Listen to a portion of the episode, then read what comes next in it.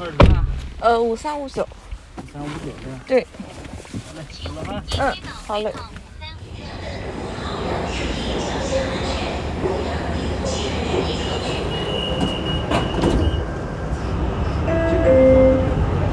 青岛地铁畅达幸福，上车请时请注意脚下安全。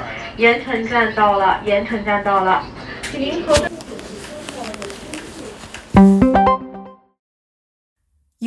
咱节目今天的这个开场可有点不一样。对呀，现在大家听到的这个安静时刻是由 T 走通勤耳机渊专属为大家打造的。哎，美丽。你那个平时戴耳机听播客多吗？多呀，我现在小宇宙大概是七八百小时了吧。你怎么有这么多时间听播客？打工人基本上像上下班，然后坐地铁、坐公交，我有时候骑动感单车也会听。然后还有就是开车的时候，基本上这些场景播客都是我的 BGM。可是你说这些场景都。多吵啊，就是轰隆隆的。这个呢，就要说到 Tizo 通气耳机渊的降噪功能了，它非常的优秀。因为很多的耳机，你打开降噪之后，它的人声也会被有一些压缩。嗯，但是这个 Tizo 通气耳机渊的降噪功能呢，却会让人声格外的清晰。所以说，它就是专门为咱们爱听播客的朋友们打造的。还有一个点呢，是这款耳机的研发团队也是咱播客圈自己人。我觉得你肯定认识踢走通气耳机冤的创始人是迟早更新的主播任宁哦，这我知道，李叔总跟着他去观鸟，比如说他听那个鸟的叫声。不仅能听到鸟是什么品种，鸟在哪，还能听出鸟在说什么。哎呦，就耳朵 巨好使一人。嗯，而且任宁不仅是播客主播，他也是一个常年深耕音频领域的投资人。相信没有人比他更懂如何做好一款针对于播客用户的耳机了。对，而且还有一点和咱播客圈有关系，就是刚才大家听到的那个降噪声，噔噔噔噔那个声音，然后这个声音呢也是。来自于我个人非常喜欢的一档播客，叫《不在场》，是由不在场主播仲青老师倾情打造，是不是觉得更加加持了一下？我也是仲青老师迷妹啊！哎呦，对，那相信这两位强强联合呢，也会让这款 T 走通勤耳机渊更好的服务咱们播客用户的收听习惯。那这次呢？品牌方也和姐姐说，共同为大家带来了福利。那大家呢，可以在天猫搜索“通勤耳机”四个字，或者呢，直接在 Tizo，就是 T E Z O T 走天猫旗舰店找客服报暗号“姐姐说”。那下单购买耳机之后呢，就有机会获得他们的小礼品。好嘞，那广告时间我们就告一段落，然后下面是。我带着踢走通勤耳机啊，带着这款耳机来给大家录制的一期特别精彩的节目，就是如何听见内心的声音。哎，好，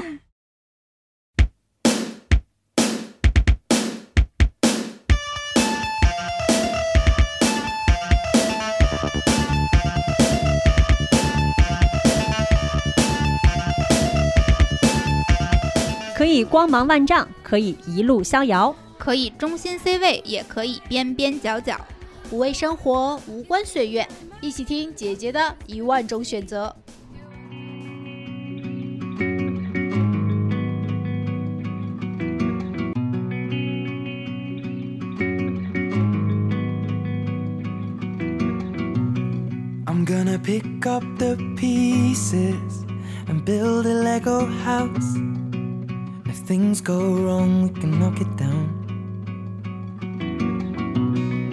嗨，大家好，欢迎收听新一期《姐姐说》，掌声掌声！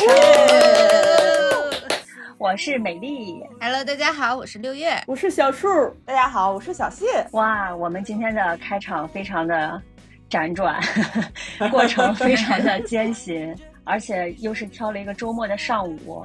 然后大家清醒就花了大概十几分钟，然后才能坐在一起来聊一期节目。对，主要是今儿网都特别差。但是，哎，我觉得从下周开始，可能这种情况就不会存在了，因为我要去大理见六月啦。哦，对，这可能是我跟美丽近期最后一期。线上录音了之后，我俩就全能在大理我的大 house 里面录了。欢迎美丽来大理找我躺平，躺平。我是抱着躺平的心去，但是呢，在去大理之前，我做了一些准备。首先，我让教主把录音设备寄到了大理。其次，哦打开了大众点评，找了一下在六月家附近的咖啡馆儿，然后把近期的工作梳理了一下。我是在想，嗯，也许六月加一下塞进三个人，可能没地儿工作，我是不是还是要去咖啡馆工作？感觉就是从北京挪到大理继续去工作，所有人都听说我要去大理，觉得哎呀，你终于要去什么？就像六月讲躺平啊休息，但是我跟你们讲不存在的，真的不存在的，工作已经非常多，不可能躺平了已经。行程不是满满，你是工作任务多还是歇不下来呀？工作怨念多，就是你其实是可以躺，但是呢，我们之前节目不是也跟大家分享过，躺着之后会有巨大的负罪感。我记得之前我们那期身体的节目，对吧？当时还聊说就对，特别我记得你还有开心之前也聊过，一躺下就觉得啊，我今天怎么没干正事儿啊？这可不行。对，然后说这个还有一个小细节，就是在咱们录音之前，我的前领导，因为我们最近在合作一个项目，我的前领导给我发信息，是几年前的领导哟，说你现在有空吗？咱们电话聊个事儿吧。然后我就停了大概五分钟以后给他回，我说我可能要录制，要不然我中午给你回一个。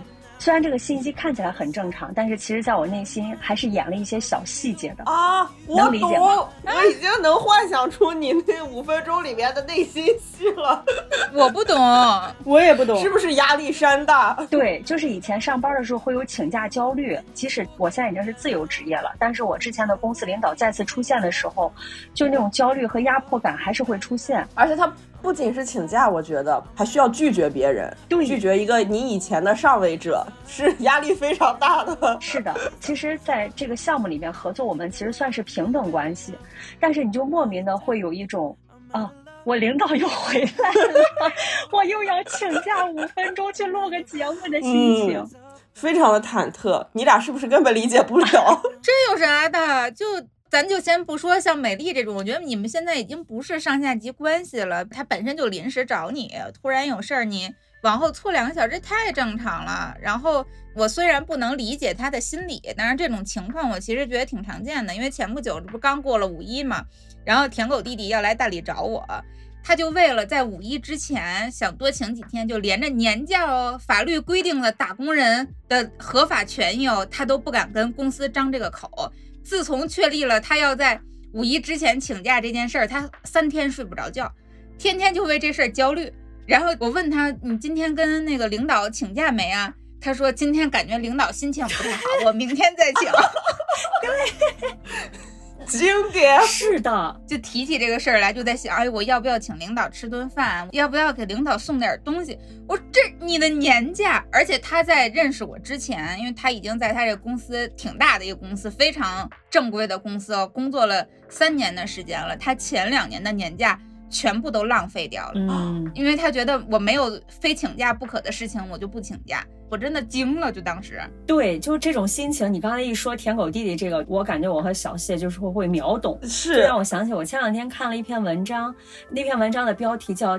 第一代被好学生思维祸害的人开始自救了。然后我当时看到这个题目，我觉得就是特别特别明显。它里面其中有一个细节，就是讲的这种请假焦虑，但是他请假焦虑可能只是个表象。我觉得说到这儿，我们可以先跟大家聊聊，就是它里面提到的这个好学生思维是什么呢？就是那篇文章里面就提到了很多，就像这种叫好学生思维有几个特点啊。就第一个是特别容易过度自省，积极反思。对，就积极反思。之前我和美丽一块儿聊节目的时候，嗯美丽也经常提，就是我们两个人聊的时候就会互相提醒，不要再反思了，是说点自己的好吧。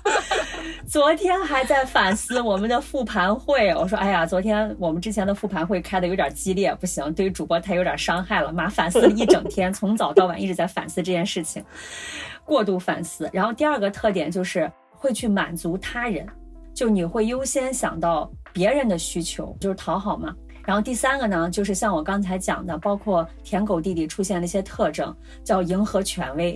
哦就不管你的老师啊、领导啊什么之类的这种家长对对对，还有家长，就是总会以他们的这个话为你的行为标准。对，当然这个权威可能并不一定是指人啊，还有就像颁布的一些像学校里面的那些学生守则，嗯，对吧？还有一些像我们高考之前不是有摸底考试吗？摸底考试的那个成绩标准线，就类似于这种，就是你达不到以上，你就是我就是自差己认为自己是坏学生了，标准比较单一，但是他就有所谓的这种对权威的这种迎合。还有一个很大的特点，就是在这些过程当中会隐藏自己的需求。嗯，因为刚刚说的所有的一切都是要压抑自己的个性才能去满足、去追求的。对，比如说我记得很清楚，我当年上政治课的时候，因为我对政治真的真的就像我现在对于物理、生物一样，就这玩意儿跟我 在这个第三次元的世界里面无法产生连接。但是我每次上政治课被老师拎起来要让我背一些就是这种政治书上的内容的时候，老师所有的批评就是你不够努力，你晚上是不是回去又开小车了？然后你怎么样？但是我其实那本书已经啃到不行了，我就是无法和这个科目产生连接，所以到后来我对政治课都已经产生了恐惧，嗯啊、就一直可能延续到我的高中。就我总觉得我还是不够好，我要继续好，我我就没有达到老师的标准。是对，其实上学的时候，你要是真能做到这些，那你应该在学校里超级吃香吧？你就是那种老师眼中的大红人那种感觉了吧？呃，属实说，小王的确是这样的人 但是它会带来一个反面，就是你的同学语儿非常一般。哦啊，你是老师身边的走狗。就比如说，我不知道小谢啊，因为我知道小谢的学校在青岛是比我好很多的。就像我们这种在中不溜学校的好学生，你像我从小学、初中、高中，可能都是班长啊。哦，你是那种没有群众微信的班长是吧？呃，干嘛直接点题呢？讨厌，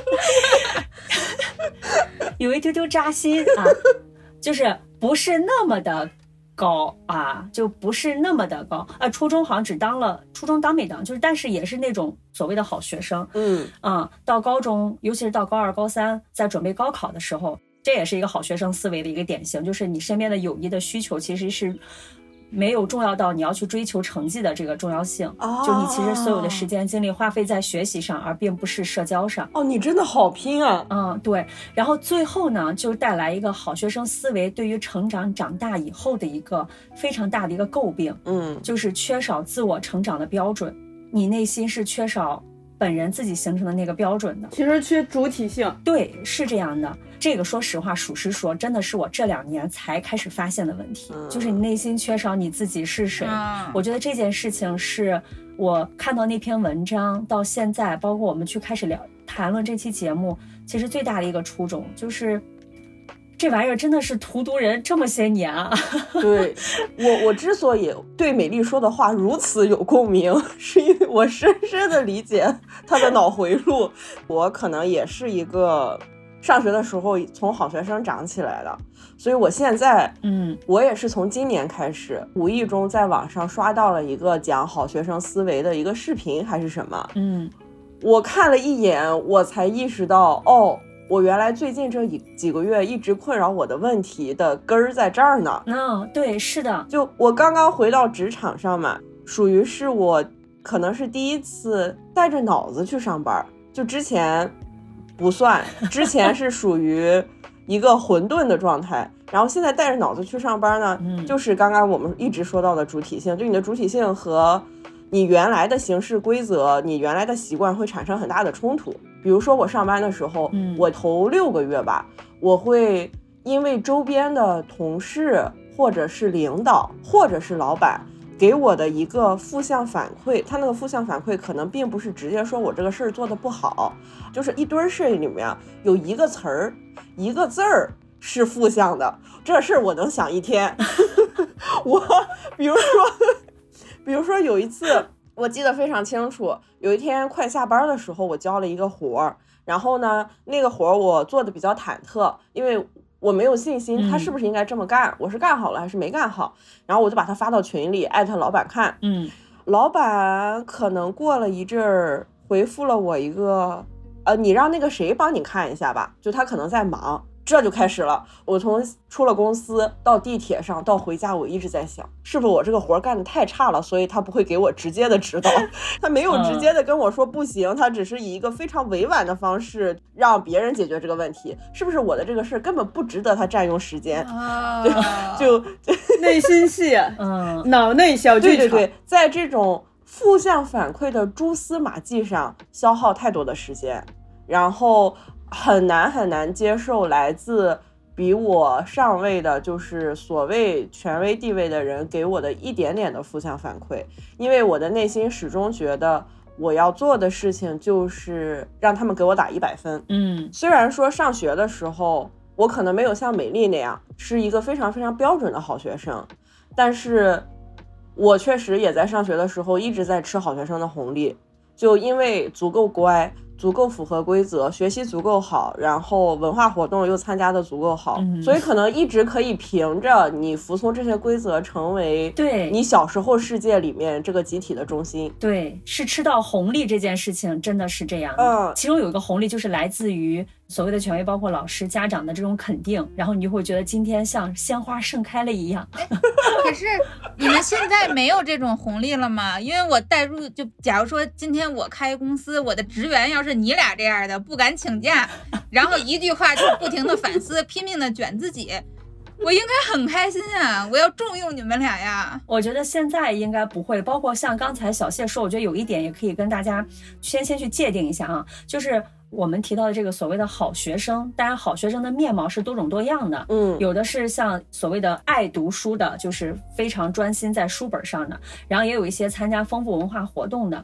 然后我们今天想聊的这个好学生思维，是我们在希望成为好学生的这个标签下面去对自我的一种摧残式的成长。嗯对，我觉得这个是一个核心。它其实你像我是参加文化活动也好，我考一百分也好，或者我觉得有一些好学生可能并不一定成绩一定是拔尖儿的。因为回顾一下上学，呃，我比较喜欢的所谓的好学生，可能都是德智体美劳全面发展的，人生没有短板。当然，的确有这样的，啊，木桶原理，对他们没有短板，他们都是长板，他们就是一个长板呼出来的木桶，啊 密不透风，滴水不漏。对，但是现在想要去讨论这个选题，更多的是我们在希望成为好学生的时候，对自我的这种蔑视，就这种心态对我们长成以后的一些影响。嗯，刚才六月说，如果他有一个公司，像请我和小谢这样去做，属实说我们已经在做了。像薇姐姐说，呕心沥血也在所不辞。感谢你们。但是前提是我们非常认可、喜欢并且热爱这件事情，他的发心，而不在于是我是为了让六月和小树满意，嗯，我是为了让姐姐说团队的人满意而做，而是我们非常想做这件事情。哦，那可是按理说啊，我觉得就刚才，尤其是节目最开头，就美丽列了一大堆什么什么集体主义高于一切呀，然后各种各样的这些。我和小树，我们从小也是听着这些长大的呀，只不过我们可能没信。你们俩就全信了，你们俩咋变成现在这样了？真有人全信？好像被骂了。不是六月，你要再这么说，我和小薛又要开始反思了。我呼应一下六月，其实我是这样的，就说小时候啊，在我真的不知道什么叫考试的情况下，考得特别好，然后就什么凡尔赛发言？然后就的确得到了红利，长板学生，的确得到了红利，but 其实从小学我隐约的就能观察到，老师对一个学生好嗯有很多原因，除了因为他学习好，就跟他的家庭背景有很大的关系。小学隐约的观察到这一点，初中开始明显，高中格外明显，因为我当时高中上的那个班就是有背景的同学特别多，啊，就是这种特别明显。这个东西它就是让我产生一个怀疑，嗯你就会发现，其实老师喜欢你有很多种原因，不全因为是你乖，你学习好，他可能是你爸厉害，或者是你长得好，有很多原因。所以这个时候，我首先会产生怀疑，其次就会反思，就是说人家爸爸有背景，咱没有，咱还不活了呢吗？不行，那咱就自己发展自己。人家长得好，咱天生没长那么好，咱还不活了吗？就反正就是等于从小就意识到了这些，当然很难受了。其实意识到是很难受的，因为你会觉得，世界观受到了摧残。对对，你就觉得非常不公平，这个世界为什么如此的不公平？然后，但是反正你也得长嘛。后来就是慢慢的把这种疑惑和愤怒，甚至是就慢慢的转化成一种自我激励。嗯那就是说，我在我的这种家庭条件下，在我这样一个相貌下，我如何能发展我自己？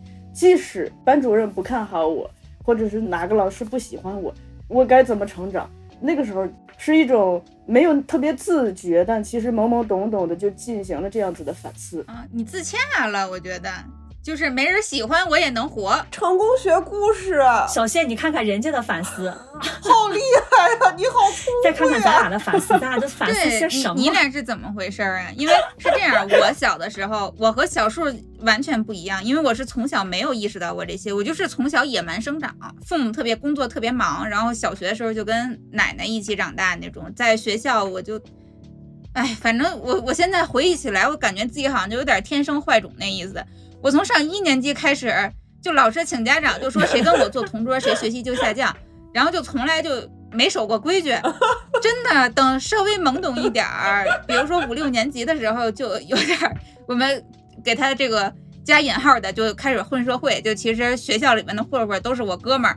就是那种，我从小就是这样长的，从来根本就我都没有想象过什么要讨好谁喜欢或者是什么这些，这意识都没有。阮班长天天告老师的孩子，哎，但我本身不是特别出格，就是我不打架什么乱七八糟的。哎，这里头那个，我跟大家分享一个，我突然想到一个特别有意思的电影哈，在应该就是八十年代初，有一个。女导演叫陆小雅，嗯，陆小雅导演拍了一部电影叫《红衣少女》，我不知道大家有没有看过这部电影，现在都值得看，非常深刻。她就讲了一件事儿，就是说女主是个中学生，就你会发现学校其实不公平。比如说你的老师想要托你姐发表文章，因为你姐是编辑，然后你姐如果不帮她，你就拿不到三好学生哦。老师会利用权威，会做这一点。这个对这个女孩的世界观产生了很大的冲击。另一个是，这个女孩特别喜欢穿一件红衣服，因为她爱美呀。嗯。但是当时的同学都穿的很朴素，就会觉得太嘚瑟。对对。还有一点是那个什么呢？这个女孩在交朋友的时候，因为当时学校其实就分好学生和坏学生嘛，那些。长得不好的，家庭条件差的，甚至都快是上不起学的，还一边上学一边在小卖部打工的那些，这都是不好的学生。嗯，但是这个女孩她就觉得，每个人都有每个人的好，她还去探望了那个后来因为家里穷去小卖部打工的朋友。嗯，他还去看望了一个农村的孩子，他也是家里头特别穷，他会以平等的眼睛去看每个人身上值得交往的一面，而不是说。因为他穷，因为他学习不好，就不跟他交朋友。所有的这些其实都是这个中学生人生中第一次受到各种世界观的冲击，他去独立思考。所以结尾，他姐姐也得到了动摇，就是说，当妹妹的老师托我要发表稿子，但他写的真的差。我要不要给他发表？那后来就是相当于姐妹俩都坚持了自己心中的正义，但是他们也受到了这种创伤。包括，嗯，其实后来他爸爸也是这样一个人，所以在社会上是没有地位的，因为你不懂得讨好权威。嗯、但是他们最后就是，他拍到一棵棵那个杨树的树干，不是就是那个像眼睛一样吗？他那个话外音就是说：“我要用自己的眼睛去看这个世界。”我想这一点就是真放在任何时代都非常有用，特别是对一个懵懵懂懂、刚好世界观受到冲击的孩子来说非常重要。对你刚才说用自己的眼睛看世界这件事情，包括刚才六月提到说我们为什么会长成这样，我现在回想我的学生时代，我感觉它是一片就像迷雾一样，就是很混沌的。我觉得是我自己当年在上学的时候是，就觉得好像只有学习，你是没有生活，没有其他的。加上因为我们当年上学的时候，作为一个八零后，可能现在孩子们也是啊，我不是特别了解，就是就是离家近，就学校啊，然后什么之类，就是你的生活的位置非常的单一，对对对从学校到回家，然后加上可能，呃，我觉得我的家长，我爸妈也是一个比较要强的人，所以呢，他们对我就有一个比较高的要求。但是呢，我是从什么时候开始不能叫完全去反抗？因为如果完全反抗，我到现在也不会有产生这样的迷思。但是对我印象很深的一个转折点，就是高考结束以后去报大学。我当时记得很清楚，坐在我们高中对面的公园长椅上，然后和我初中班的班长是个男生啊，我们俩关系很好，然后一起在拿着那个志愿单去选学校。然后呢？我当时只有一个想法，我就是不想留在青岛，我一定要走，我不想离家，我就一定要想逃出这个地方。就当时想要逃走的心情非常的迫切，所以呢，我在不知道徐州在哪儿的时候，我就觉得就这个地方吧，挺好的。然后地地图查了查，离山东也不是特别远，然后哎还有火车能直达，并且是学新闻的，我觉得新闻也挺好。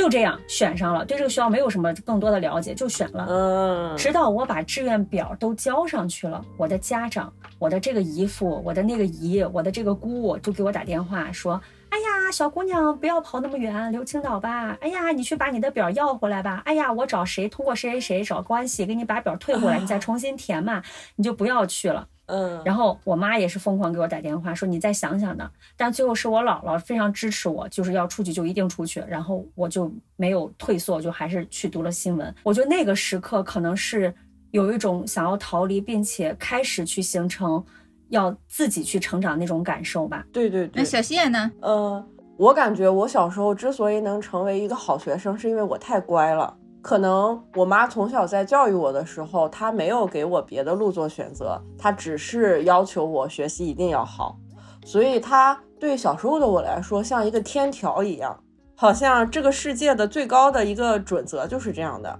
我好像没有其他的路能选，再加上我可能从就是小时候跟我妈的互动开始，我就已经形成了这种服从权威的意识，所以我也不会反抗我妈说的这个话。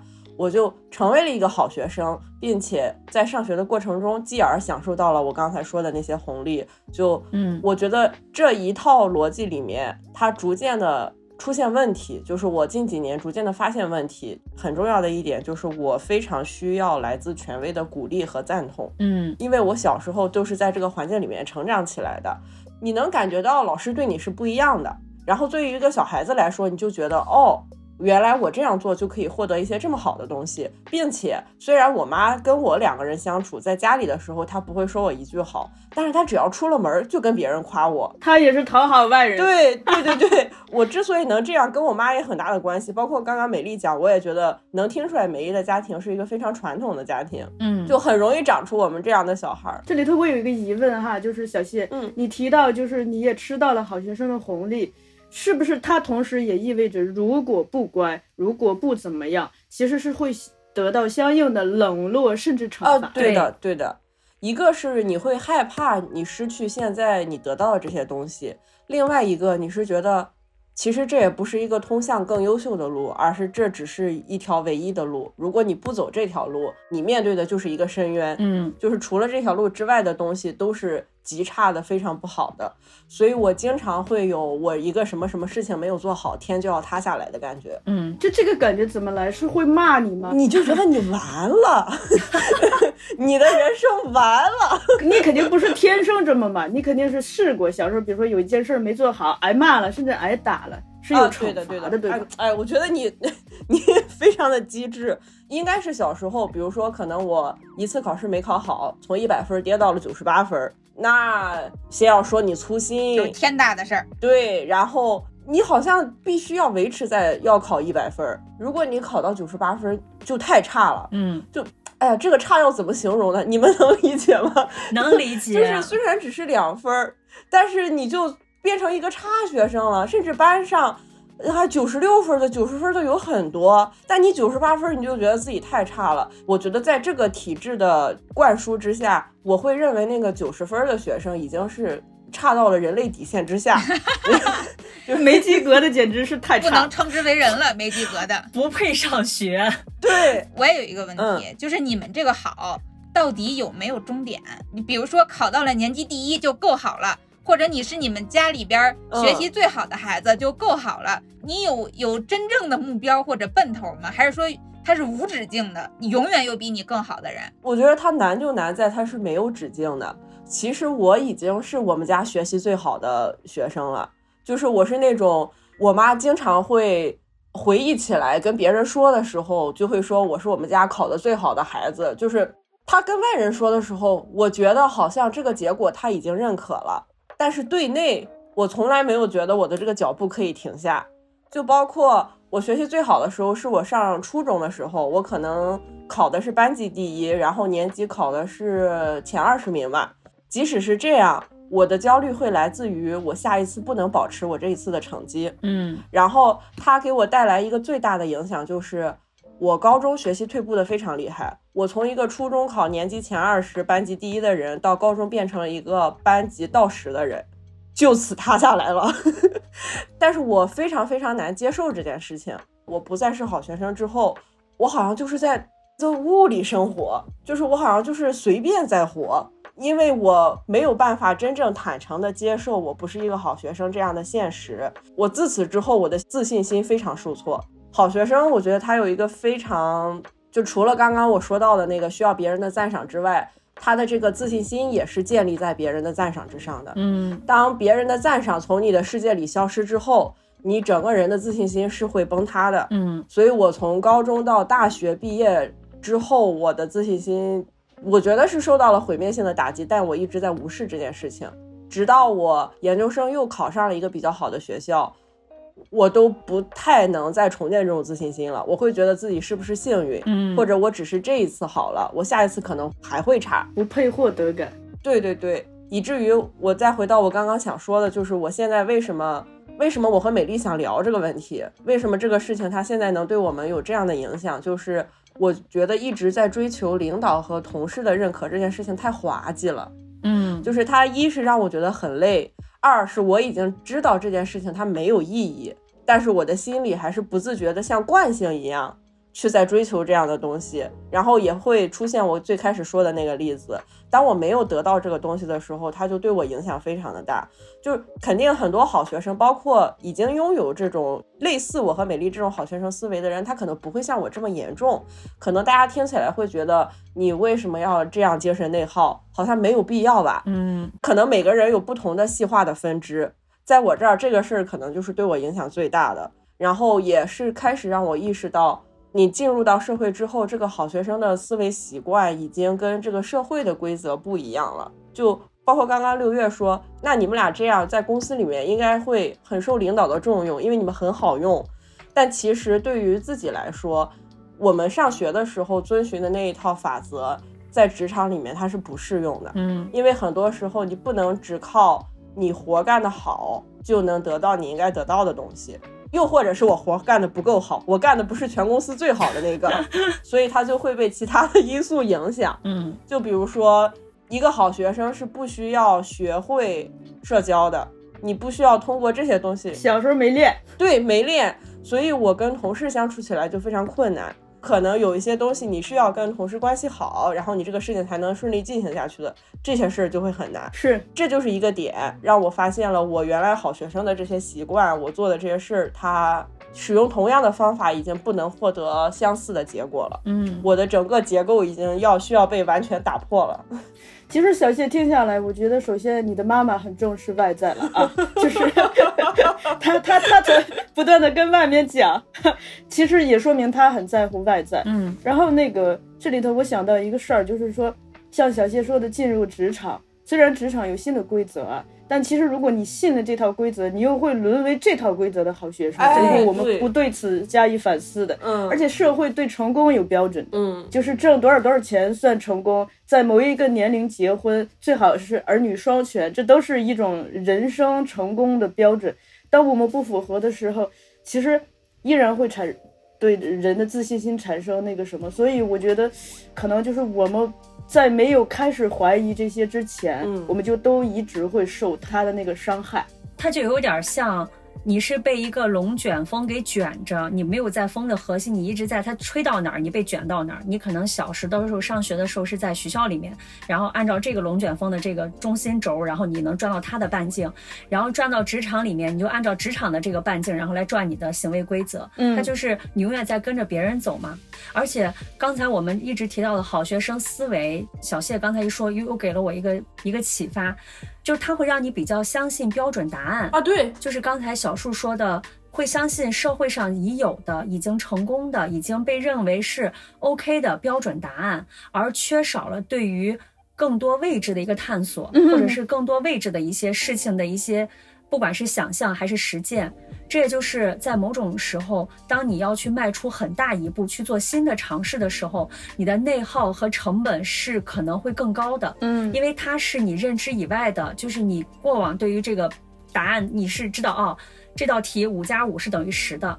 那现在我要去探寻五加五是还是等于五，五加五还等于五，能行吗？或者六加六我就不会做了。对，其实我一直想问你俩一个问题哈，就是像小谢就说，比如说你上了高中就突然成绩有掉落，你没有有没有思考过那些学习不好的人，他们要不要活呀？他们该怎么活呀？对我就是成绩掉下来之后，我的人生终于不是只有一个答案了。嗯，我才意识到，原来成绩在我后面的人也是人。这个规则，我觉得它对于一个小孩子来说，他真的他真的有一点残忍。嗯，就是你为什么需要让一个小孩用这种眼光去看待别人？嗯，包括就是在这个规则之下，另一个冲击就是很多时候你毕业了，发现一些之前就是总是在班上被老师批评说这个孩子不是一个好学生的孩子，人家后来考上了非常好的大学，或者他自己做了非常好的工作。就这种事儿，对我们这种所谓的好学生来说是很冲击的。你意识到，原来你相信的老师的那一套东西，它不是那么的唯一。嗯，就他说的好和不好，这个事儿不是那么重要。嗯是就对于我们来说，这个事情要需要花一些时间，需要经历一些成本才能学会这件事情。包括就美丽说的这个标准答案这个事儿，其实是我一直的一个困扰。但是你刚刚说，我才意识到，可能是跟我们今天聊的这个主题有关系。就我的人生，所有没有标准答案的事情，都令我非常的恐慌。嗯就我在职场上非常恐惧失犯错，恐惧失误，所有我没做过的事情，我都胆战心惊，因为我不知道它的标准答案在哪里，我不知道我要摸到哪一个线，我这个事情才不会得到权威的负反馈。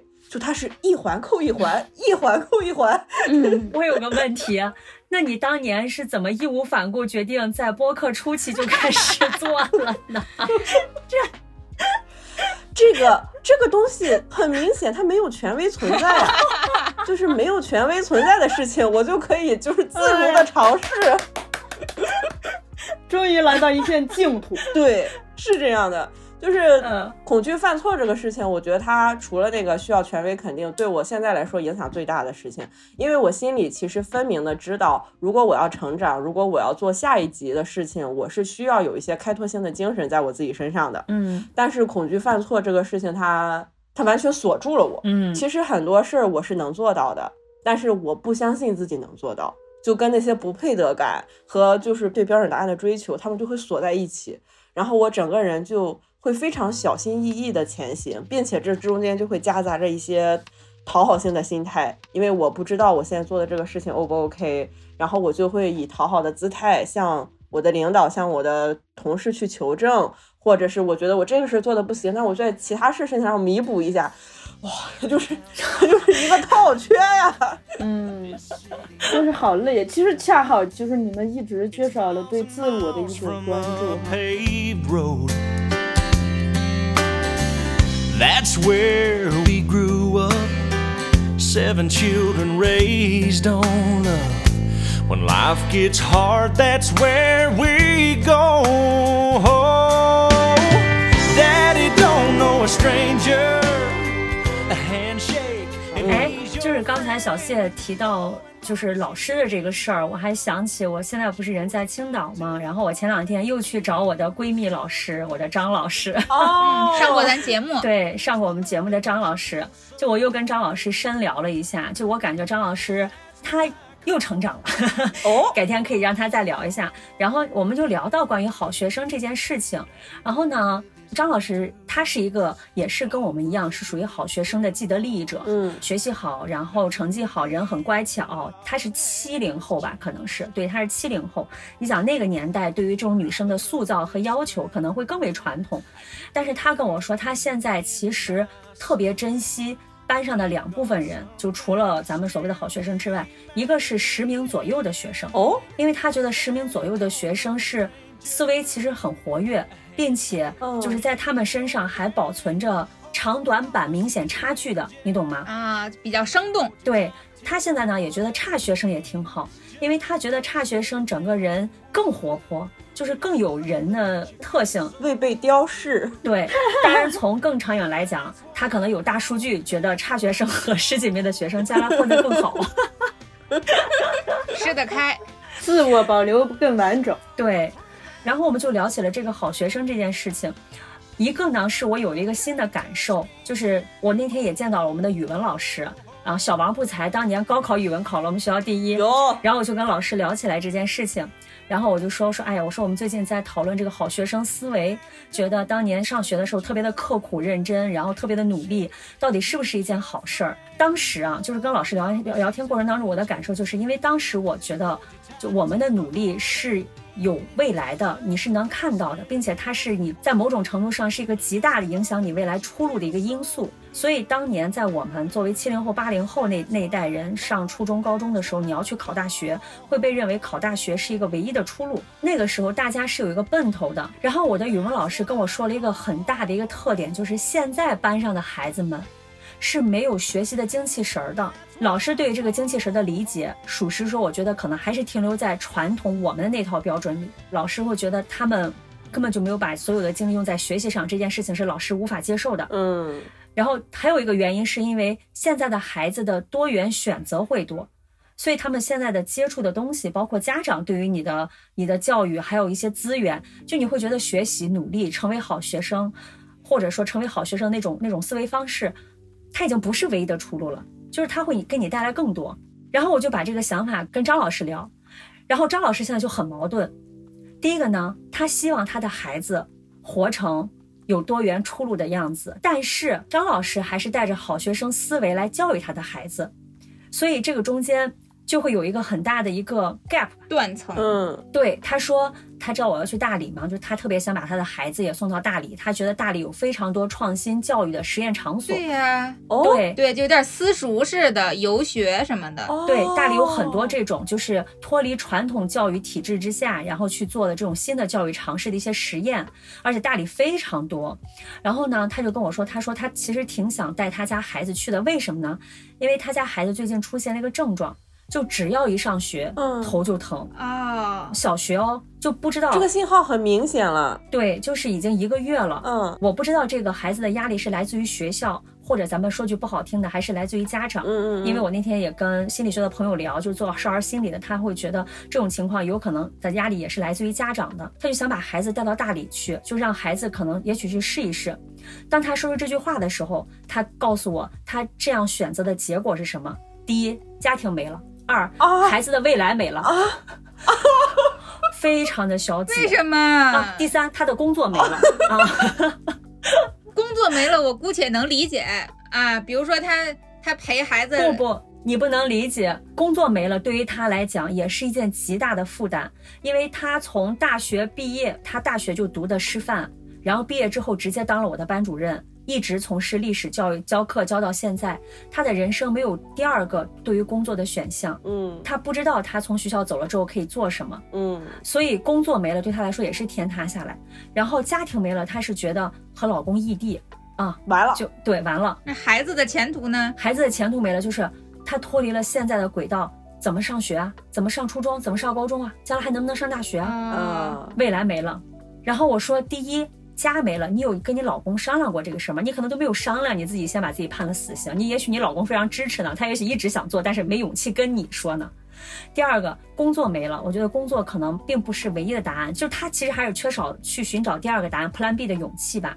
就但是这个可能要慢慢来。第三个是孩子未来没了，我说教育改革一年都得改个五六七八回，谁知道过了几年以后，现在的教育还是什么情况都说不准，而且现在教育非常的多元。但是对他来讲，没有标准答案的这种未来，他是无法接受的。嗯，而且还有一点，就是让我在他身上看到了好学生思维对于一个中年人一个根深蒂固的一个影响，就是作为一个女性，作为一个妈妈，她在家是缺少自我的。我们上一次节目聊的更多的是他对于学生和学生教学相长这种关系的一个改善，但是我觉得他在家里面，比如说。非常典型的这种我们传统意义上认为女性被禁锢的婚姻的状态，家里面她要操持大小事，对，回家要接送孩子，然后要收拾家务，要做饭，要照顾老人，要做一切。然后呢，她没有任何的时间去社交，她没有任何时间去认识新的朋友，所以就让我听着其实挺心疼的。嗯，我都跟她说，我说要不下次我出去蹦迪带着你。她那天甚至问了我一个问题，你知道吗？她说我回家是不是可以不洗碗的？啊。你告诉他可以买台洗碗机，他说我回家是不是可以不做家务的？啊，就是你能感觉他是在按照好学生思维的影响再去影响他的下一代，但是他又特别不想让下一代去活成他这样的成为他自己。对，他那个刚那个去大理的思维，其实透露了一点儿哈，就是嗯他总是在想自己会失去什么，从来没有想一个新鲜的变化自己可能会获得什么。嗯因为就是比如说你辞去了那个已经干了十几年、二十几年的工作，没准你去大理获得了一份更新鲜的、更适合自己的工作。嗯所有的失去都意味着一个新的获得。嗯，哎，刚才听张老师的这个故事，我又有一点新的启发，嗯就是你看张老师其实知道他希望，比如说希望自己成为什么样的，什么样是好的，希望孩子成为什么样的，但是他挣脱不出去。嗯然后我自己其实就刚才在听的过程中，我一直在想，我想是不是真的有人可以完全脱离于好学生的标准或者思维之外？我甚至可能觉得可能并没有，嗯包括张老师说的那些坏孩子。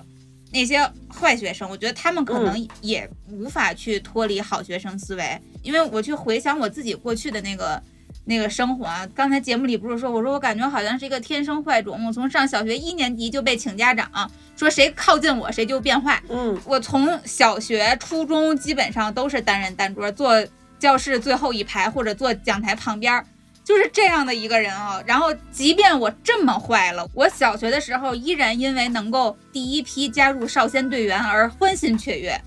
然后我也竞选过班长，啊，对我也竞选过班长。我回想起来，嗯，我挺坏的了，但是我我依然无法完完全全的去脱离那个好学生思维的这种整个的主流叙事中。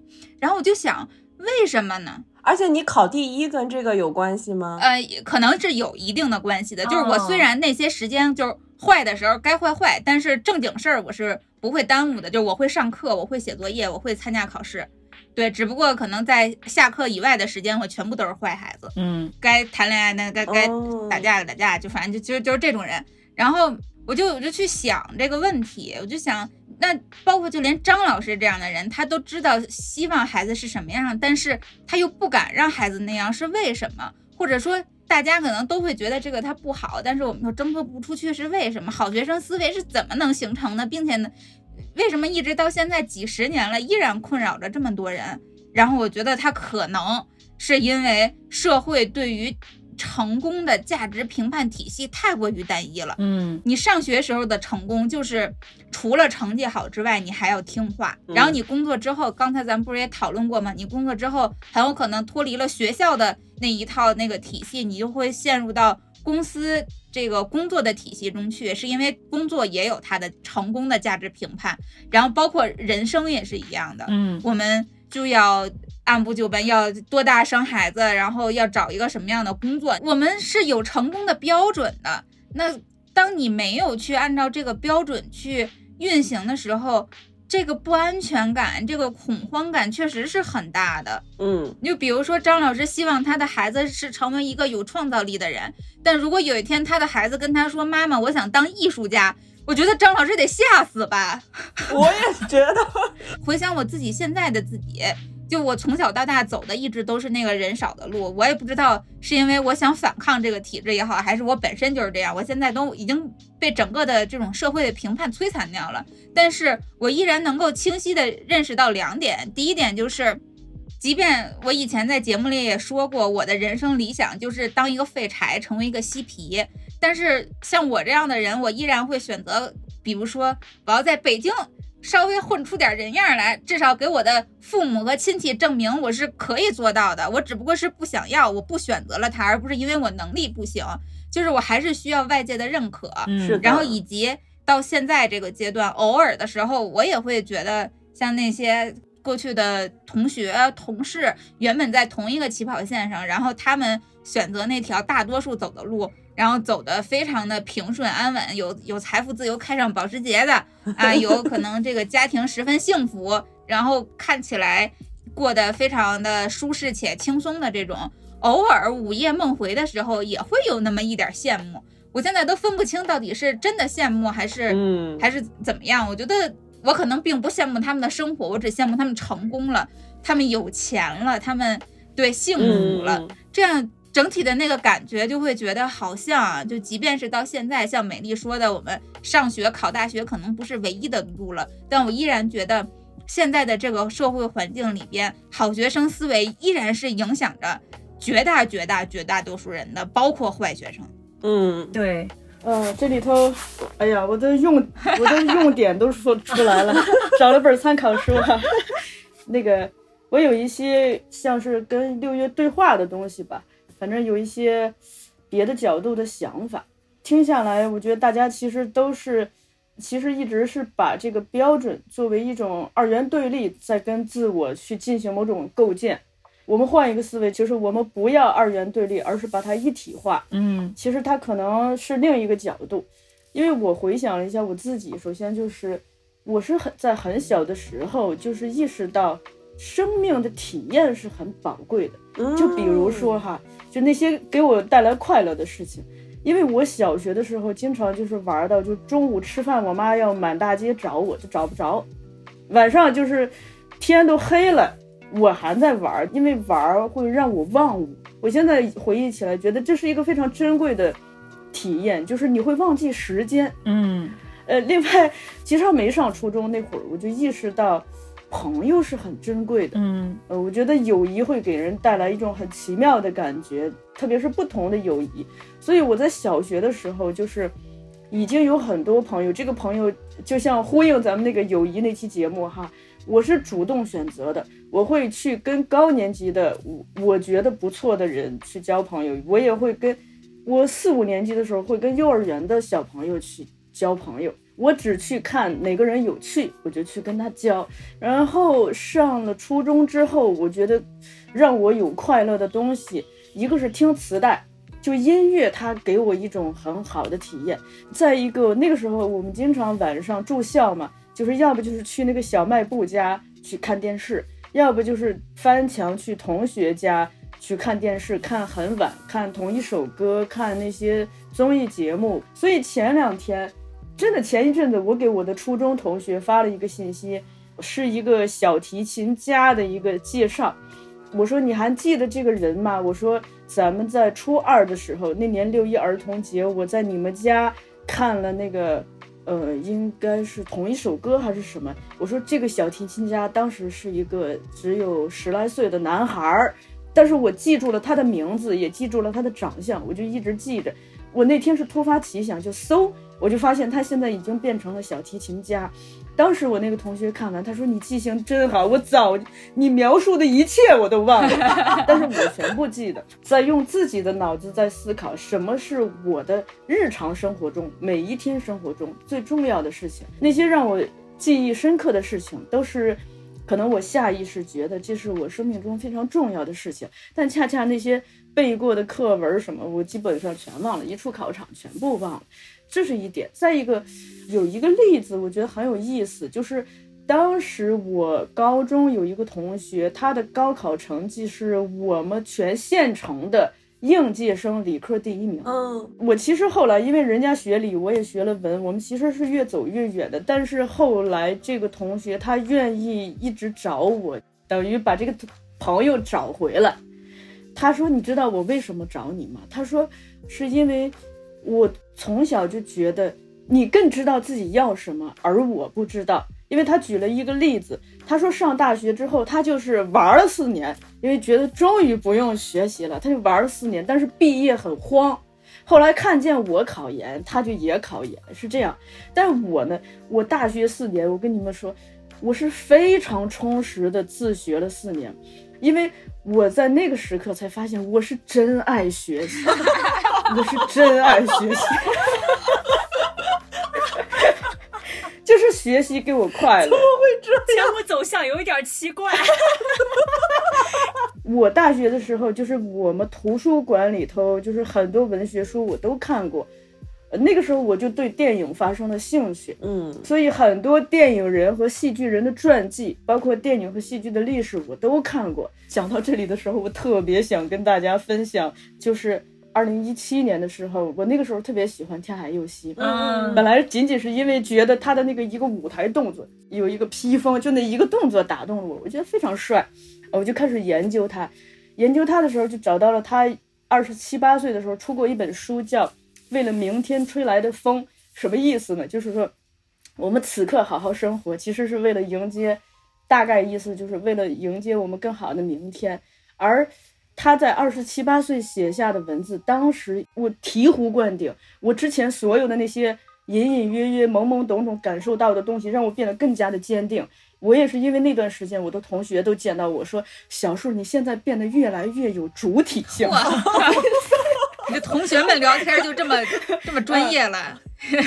我我那同学学哲学的，嗯，对，所以就请允许我这里头小小的给大家分享一段当时特别打动我的话，因为他当时是那个日本那个宝冢歌剧团的演员哈，嗯。他说不要因为拼命就看不到宝冢以外的世界，嗯。在宝冢里，我们很容易就把宝冢看成了全世界，只注意到自己在这个世界里头的位置，别的什么都看不到。但是，当我们执着于自己在这个世界的位置的时候，就会看不到那些其实应该看到的东西。想想看，现在世界上正在发生什么？这个世界上存在着什么样的问题？街上流行什么？音乐有什么新的动向？有什么新的电视节目？我们有关注到吗？还有一些是我们必须知道的事情，而这些，当我们看到这些的时候，我们才可以更加客观的去看待自己所处的环境，也能扩大我们的关心面儿。而不是只专注于自己在这个宝冢这个小小世界的位置。嗯，此时你会发现，也许有一个新鲜的世界，而且这个世界或许有一个新的契机，让我们可以改变自己。接下来的话就特别像标语哈，就说不要成为谁的复制品，不要被谁所控制，不要自己给自己套上枷锁，不要只蹲在一个地方。世界并不是只有一个，风格、价值观、生存方式也不仅仅只有一种。世界上的道路千条万条，我们从中发现、发明了一条最适合自己的道路，真的很快乐，比什么都高兴。这就是天海佑希给后辈的留言。然后说，一直要站在最前方。我度过了自己的宝冢时代，在我心中。那里留下了很多的经验，当然也有很多的失败，包括很多不满足的地方。但是要用自己的眼睛证实，自己选择，自己决定，坚决不逃避，一直全力以赴，直到今天。进入宝冢以后，我第一次开始喜欢自己，也开始觉得自己能来到这个世界上真好。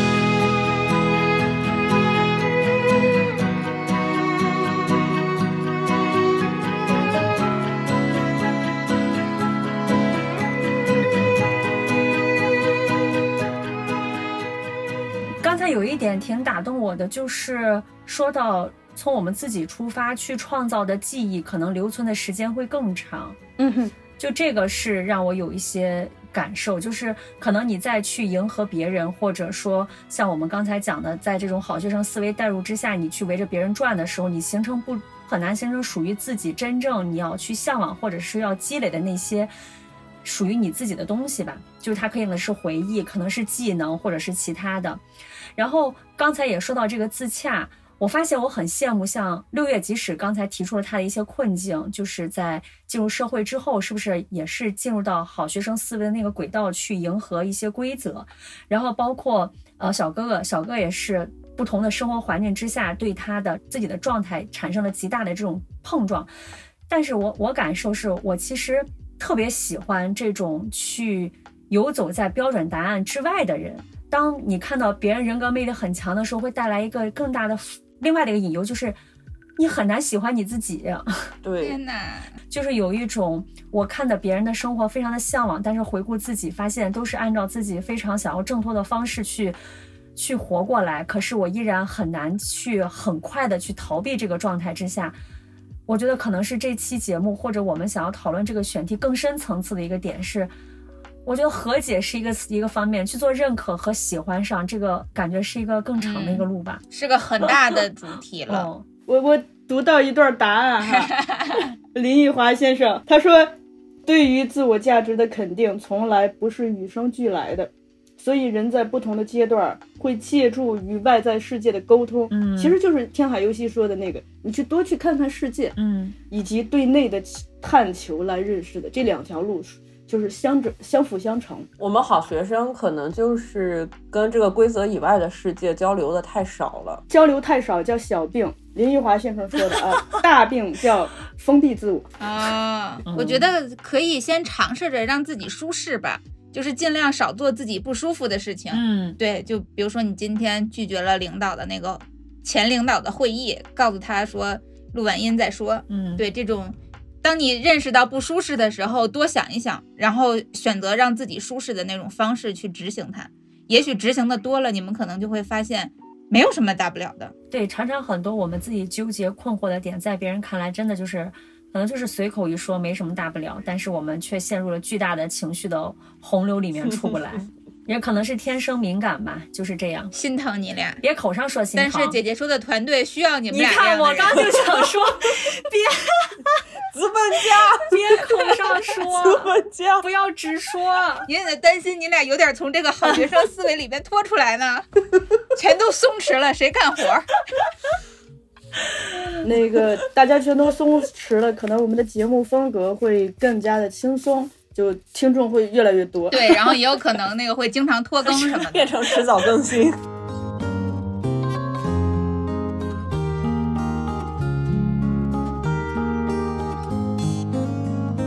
好吧，行，我们今天是一些主播自己成长过程当中的一些，哎，我们的反思，然后也是最近不管是平时的生活，还是见到了朋友，包括我们之前聊起来，就是大家碰撞了一些想法，然后今天以一期节目的形式呈现给各位吧。我们的听众朋友，你没有遇到过像我们这样的 被好学生思维禁锢的，今天让你见见世面，对，给你猎奇一下。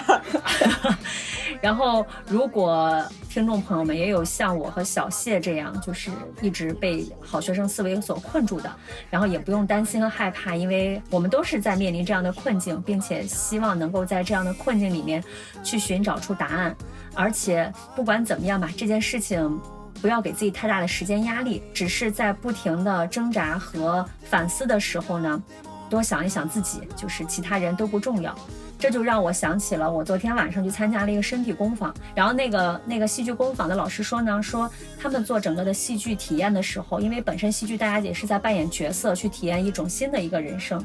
他就说，在整个过程当中呢，我们不指责、不评价、不否定，所有人的表达观点，少说我觉得，嗯，而多说我感受，因为不管是我觉得还是你觉得都不重要。在不评判的基础上，多去关注自己的感受，每时每刻的感受。嗯嗯，我觉得以后我们姐姐说也可以多跟大家一起来聊一聊和自我的关系的这样的节目。我觉得既是给我们自己加油打气，也是给我们很多有这样困惑的听众朋友们一些鼓励。嗯我们可以一起去解决这样的一些困境吧。对，和自我和解是非常大的人生命题。对我，估计每个人都有不同程度的需要，我们也都是在一直在学习与自己和解的路上，他总能和解的更好。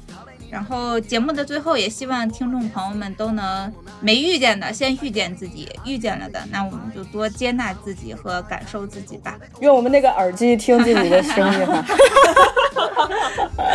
call back 一下。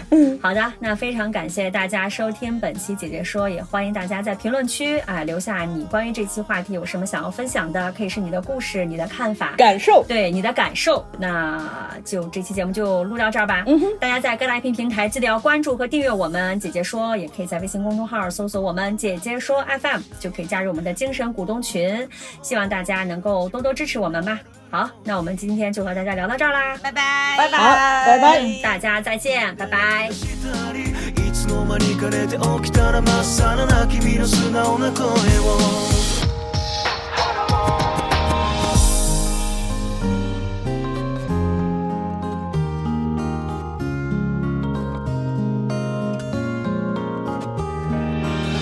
諦めない明日が見えなくても 大丈夫。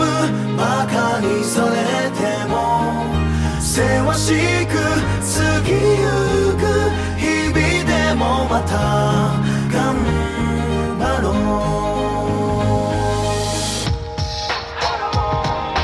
願えばかな鼻で笑われても。明日は来る。何度立ち止まって